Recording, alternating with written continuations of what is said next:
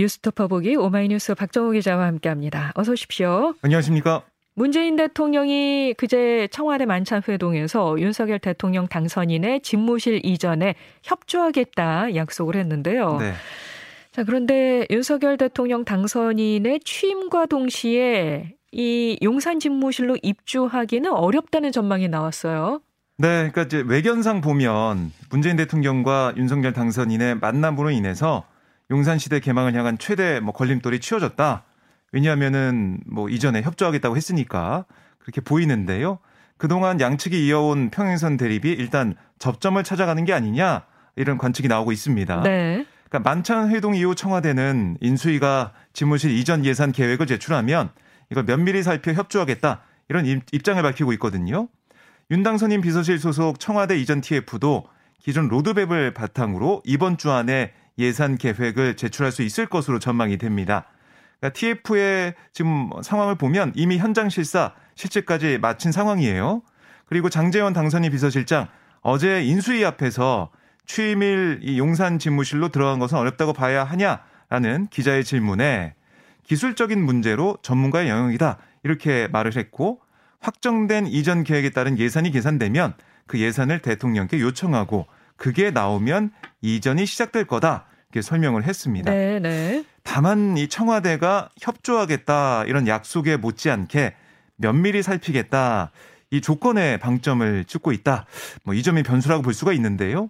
애초 인수위와 국방이 국방부의 집무실 이전 예산 추계부터 큰 차이가 있었던 것으로 밀어 볼 때 실무 협의 과정에서 난항을 겪을 수 있다.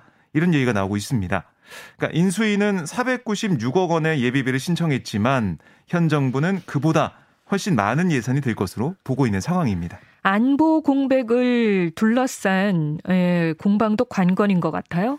네, 그러니까 청와대는 지하 벙커에 그 국가위기관리센터를 국방부로 미처 다 옮기기 전에 청와대를 비울 경우에 북한 도발 등에 신속히 대응하기 어렵다 이 점을 지적하고 있는데요. 그래서 이 용산 입주를 6월 뭐 7월 이때로 미루고 그 사이 통이동 집무실과 청와대 지하 벙커를 함께 이용하는 방안 이걸 좀 물밑에서 거론하고 있습니다. 예. 하지만 윤 당선인 측은 청와대에 단 하루도 들어가지 않겠다. 이런 방침을 고수하는 입장인데요. 그렇죠. 그러니까 한번 들어가면 다시 나오기 어렵고 그럴 뿐더러 예산도 추가로 필요하다. 이런 얘기를 하고 있습니다. 네. 그리고 뭐 취임과 동시에 청와대 경내를 전면 개방하겠다. 이런 약속도 했고 그런 만큼 그 청와대 지하의 벙커도 사용하지 않겠다. 이게 윤 당선인 측의 일관된 입장이잖아요. 아울러 이제 이동영 지휘소 국가지도통신 차량에서도 국가안전보장회의 NSC를 수집할 수 있어서 안보 공백을 최소화할 수 있다. 이렇게 좀 자신하는 모습이에요. 결국 이 양측의 신경전 아, 당분간 이어질 가능성이 있고요. 그리고 지금 인수위의 하나의 또 현안을 좀 꼽아 보자면 바로 총리 인선입니다. 네. 총리 인선 문제 지금 아마 제가 볼 때는 다음 주 초까지는 후보가 지명이 될 것 같아요. 지금 다섯 배수로 압축을 해서 검증을 하고 있다 이렇게 알려지고 있는데 어, 여러 가지 카드가 있죠. 뭐 경제 전문가도 있고 또 통합형 후보도 있고 한데 그중 후보군 중에 한 명이 안철수 인수위원장이에요.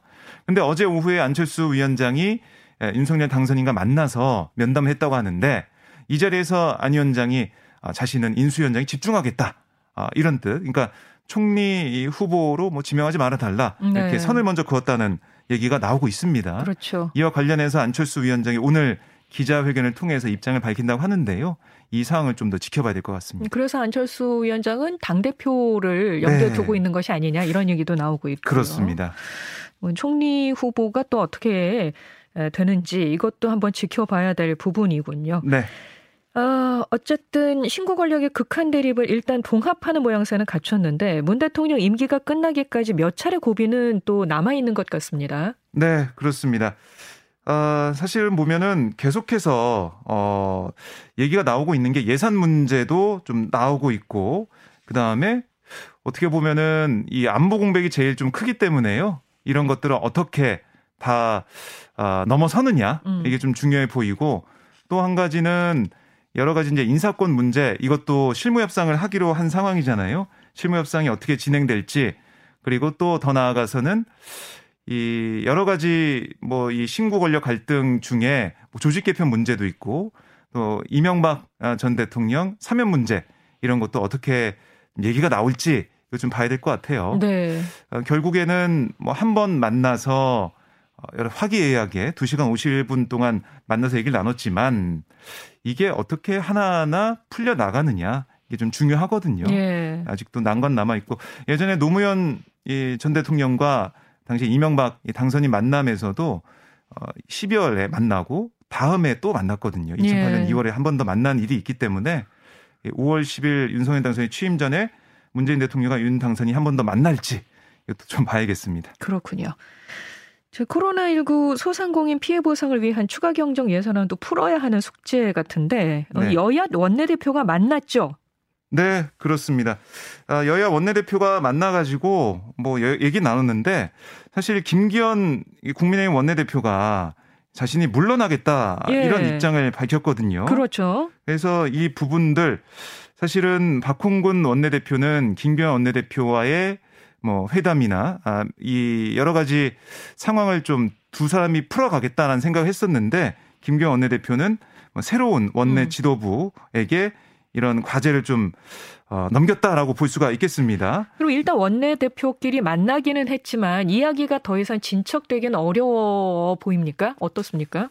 네, 뭐 그렇게도 볼 수가 있는데요. 근데 어제 분위기는 화기애애했어요. 그래서 그래요. 두 사람이 만나서 뭐 서로 협조할 것은 협조하겠다 이런 입장도 밝히고 있거든요.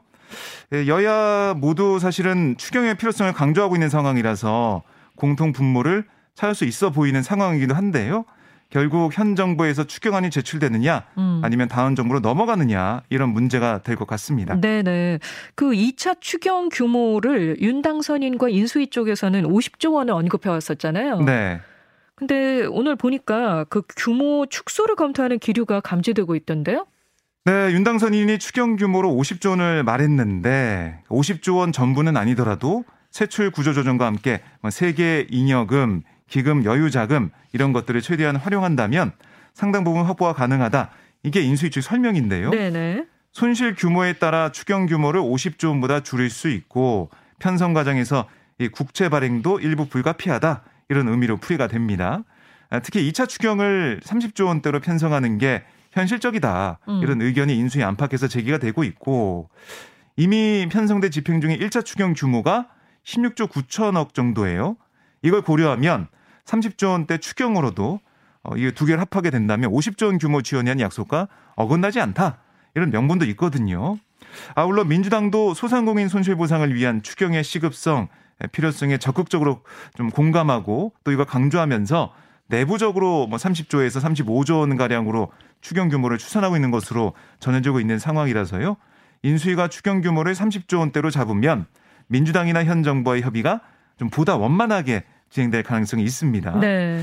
아, 다만 문 대통령과 윤 당선인 추경 필요성에 대해서 큰 틀에서 원칙적 공감대를 만나서 형성을 했지만 현 정부가 인수위의 추경 편성에 인기적 협조할지 이건 여전히 알 수 없는 그런 상황입니다.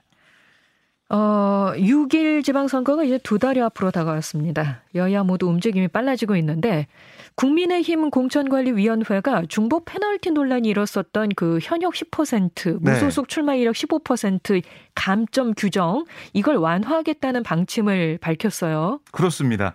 그 앞서 최고위의 결정을 보면 지방선거 출마 예정자들에 대해서 현역 의원 10%, 무소속 출마 이력 25% 페널티 규정을 일괄에 적용이로 적용하기로 했어요. 그래서 두 규정에 모두 적용을 받는 홍준표 의원 등을 중심으로 반발이 있었습니다. 아, 특히 대구시장 선거 경쟁자였던 김재원 전 최고위원이 당시 의사결정에 참여했다. 이게 또 갈등의 불씨를 키운 모습이었거든요. 아, 이와 관련해 이 공간이 뭐라고 있냐면 지역구 국회의원이 출마하는 경우 5%도 최근 5년간 공천에 불복해 탈당해서 무소속 어 그리고 아니면 다른 당 출마한 경력자에게는 10%의 감점을 주기로 했다라고 밝혔는데 다만 한 사람이 받을 수 있는 페널티 최대 10%를 넘을 수 없도록 어 이렇게 중복 적용 방지 방침을 밝혔습니다. 그러니까 새 감점 규정이 적용되는 대구시장 어 이 출마 예상자 아, 이 홍준표 의원에 대한 페널티가 10% 줄어드는 거예요. 그러니까 공천룰 갈등이 당내 내용으로 번지는 조짐을 보이면서 공관위가 수습에 나섰다. 이렇게 볼 수가 있겠고요. 네. 한편 지난 대선 당시 경선 후보로 나섰던 국민의힘의 유승민 전 의원 어, 어떤 행보를 보일지 관심이 좀 모아졌었는데 이번 주 내로 자신의 향후 거취를 밝히겠다. 이렇게 얘기하고 있거든요. 경기도 이번, 얘기 나오던데요. 그렇습니다.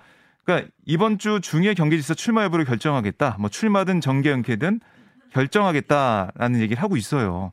그러니까 이번 주 안에 만약 출마하게 된다면 주소를 그 지역으로 옮겨야 되거든요. 네. 결국 어떻게 되든 이번 주에는 드러날 것으로 보이는데요.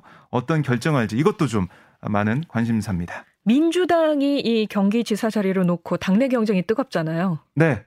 그렇습니다. 그러니까 새로운 물결 김동연 대표가 어제 민주당의 합당 제안을 전격 수용했어요. 네. 기자회견에서 뭐라고 했냐면 민주당 윤호중 비대위원장의 합당 제안을 수용한다 이렇게 밝히면서 또 관심 끄는 부분이 이제 본인의 지방선거 출마 여부죠.